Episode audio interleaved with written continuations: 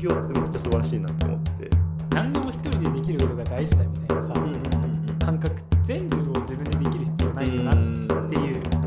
彼女に冷められるだけじゃなくて良くないよなっていう思ったりもしていて、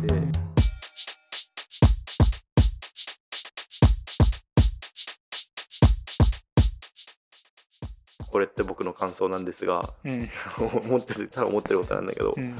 分業ってめっちゃ素晴らしいなって思って。うんなんかさ分業ってさあのなんだろう。まあ一人でよく言われるねアダム・スミスっていう有名な経済学者の人の話で。お経済学部。経済学部ちょっとここであのマウントを取らせてもらうとあの一人で例えば釘を作るよりもみんなで分けようと。作業。例えば鉄を鉱樹あの鉱山から掘る人が一人いてはいそれを運ぶ人が一人いてうん。それからなんかこう形を作る人が一人いて最後になんか冷やす人が一人いてみたいなのをってきただけど人がいる方が絶対トータルの生産量って増えるわけじゃん。うん。自分で今からさ釘作ってくださいって言われたらさ めっちゃ大変じゃない？うん。普通に。でもそれ分業にしたらさうん自分の労働っていうのは決められた目の前のことやるだけだけどトータルとして見た時にさこう釘がいっぱいできる。うん。要するに一人でちまちまゼロから作るよりはそのなんだろう分業をすれば社会的にこう生み出されるものって大きくなるよね。ってなるわけじゃん。なんかさそうするとさ分業ってさ生み出せない人はさ邪魔っていう考え方になっちゃいそうじゃない？はいはいはい。なんかこうなんつうんだろう。協力関係にあるはずなのに生産性を高められないやつはダメだ。うん例えば働けない人とかうん。で割と今ってさなんだろう例えばこうニートとかに対して風当たりが冷たかったりするの結構あるじゃん、うん。とか、まあ、ちょっと働きたくても働けない人とか精神的に追い詰められて働けない人とかいっぱいいると思うんだけど、うん。そういう人に対してちょっとこう風当たりが強い気がするんだけど、うん。それってなんかさ分業を履き違えてるからなのかなと思って俺的には。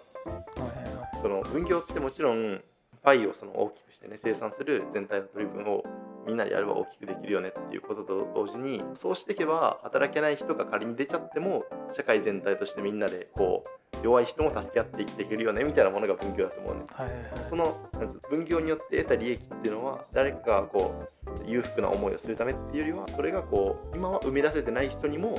それが行き渡るよねっていうのが多分分業の素晴らしさだと思うんでね。なんかそういう意味でこう分業を履き違えないようにすることって大事なのかな、うんそのそれでやっぱ分業ってこう生み出せない人を排除するようになりがちだけどうんその本質ってこうまあ苦手なことがあってもそこを補い合えるようにするみたいなところなんだよなっていうのを思ったりしてて分業ってうん。素晴らしいなっていうことを思った長い長い感想でした。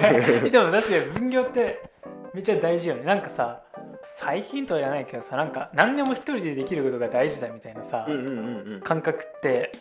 感覚というか価値観ってあると思うんだけどさなんかあなたはこんなこともできないのみたいな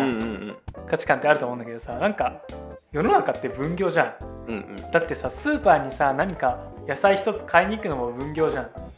だって自分でさ畑で何種か種を作ってるそうだね。か知らないけどさね。種からさ作るわけじゃなくてさ農家の方が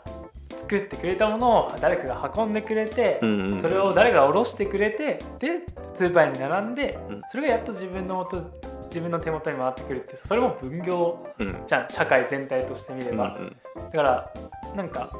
俺は今その話を聞いてさすごい前前も話したかもしれないけどさ何全部を自分でできる必要ないよなっていうのはめっちゃ思ってなんか何かができる人もいれば何かができない人もいてなんかそれは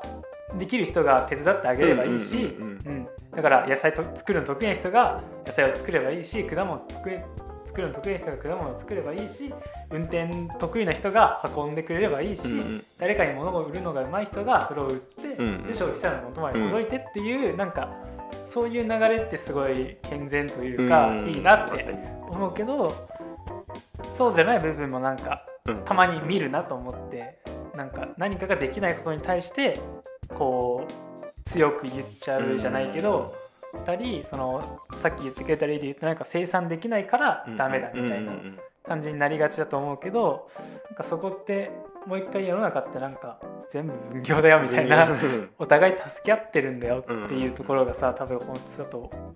思ってて。うん。なんかそういうとこがさもっとまあそれってその働くって多分その一部になることだと思ってて、それが多分前半とかの話にもねつながってくるとは思うんだけどなんかそうやってお互いというか支え合いながらさうん。社会全体がより良くなってその中で自己実現だったりこう、ね、自分の好きなことだったりができていけばトータル働くってなんか本当に素晴らしいことになりそうだよなっていうふうには思うね。その意識を持てるとさ社会全体で今起こっているこういびつな部分とかっていうのも結構さ治るんじゃないかなっていうふうに思ってうん。例えばさよく最近これはなんか聞く気がするんだけど男の彼氏のなえる仕草ランキングみたいなのさ 結構インスタでたまに俺であの上がってくることがあって。それ見てる投稿があるんであそうかもしれない。そうかもしれない。まあそういう個人的な話は置いといてでそこでよく見るランキング1位ちょっと俺調べの主観と独あのもう主観と偏見にうん。基づいた第一位なんだと思う彼氏なんだっけ？彼彼氏を見た時になえるとか冷める。行動ランキング。店員への態度が悪い。正解。マジ？でもそれってさうん。なんかさそのなんだろう。まあこいつマナーなってないよなとかっていう話もあるんだけど、うん。結構大事な問題。店員さんとかへの態度って大事な問題だと思ってさ、はいっていうのもさなんかさ店員さんに態度悪くなるのってさ、うん。その自分が偉いと思っちゃってるからなわけじゃん。そうだねお客様そうそうそうそうそうそう。で自分の方が立場上だと思ってんだけどでもこうちょっと俯瞰してみるとさ自分で要するにその場ではご飯を作れない人とご飯を提供できる人っていうさうん。ある種その分業みたいなものが生まれてるわけじゃん、うんだからこそそのそこでのさこう分業がうまくいくためにはさで代わりにやってくれてる人がさうん。よりよく働けるようにしなきゃいけないわけ。なのにその立場をの上下をつけてさ、うん。こ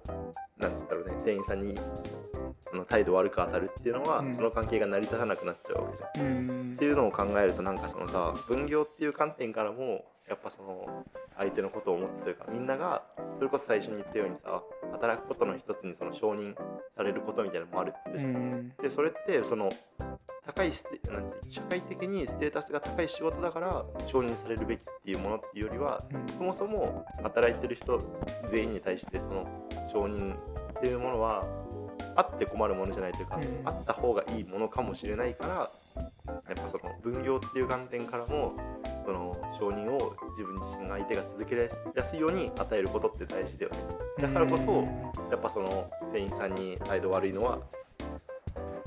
彼女に責められるだけじゃなくて良くないよなっていうのを思ったりもしていて、うん。そのっていう。感じですね。いやそうだね。本当に。うん。なんかそういう意味で本当に助け合いじゃないけどさもっとお互いがお互い助けてもらってる、うんうん回り回ってだと思うけどさ、その感覚を持つことって大事で、うん、助けてもらってて、まあ、働くってその一部というか。うんに入っていくことみたいなうん。ことだと思ってて。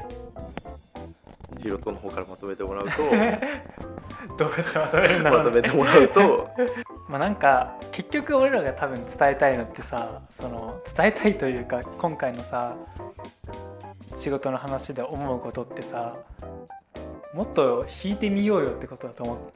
ほうよねまとめると。っていうのは目の前のお金とか目の前の何かを超えた先にあるもうちょっと広い広いというか引いた視点で物事を見てみればなんだろう。自分の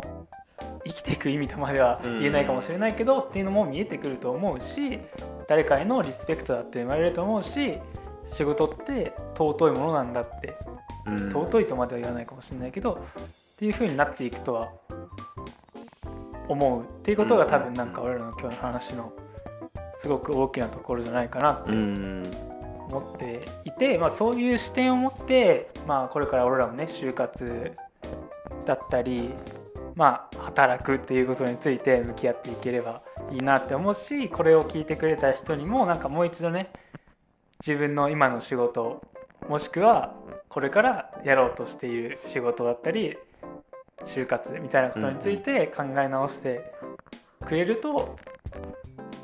いいいのかなうん。まあそうだね。まあ嬉しいなって。それがその,、うんうんそのきっかこのポッドキャストがねそのきっかけになっていればものすごく嬉しいなっていうふうに思います。そうですね。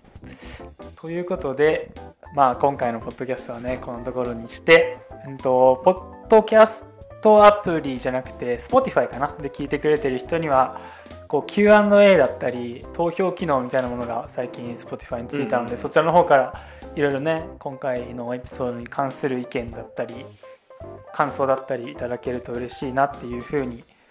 思います。他のねプラットフォームで聞いてくださっている方々もぜひ Spotify の方飛んでいろいろコメントとか残してくれるとどんどんね面白い議論になっていくと思いますし僕らもそこからねいろいろ学ばさせていただきたいなっていうふうに思っています。ということでまた来週のポッドキャストのエピソードでお会いしましょう。さようなら。さよなら。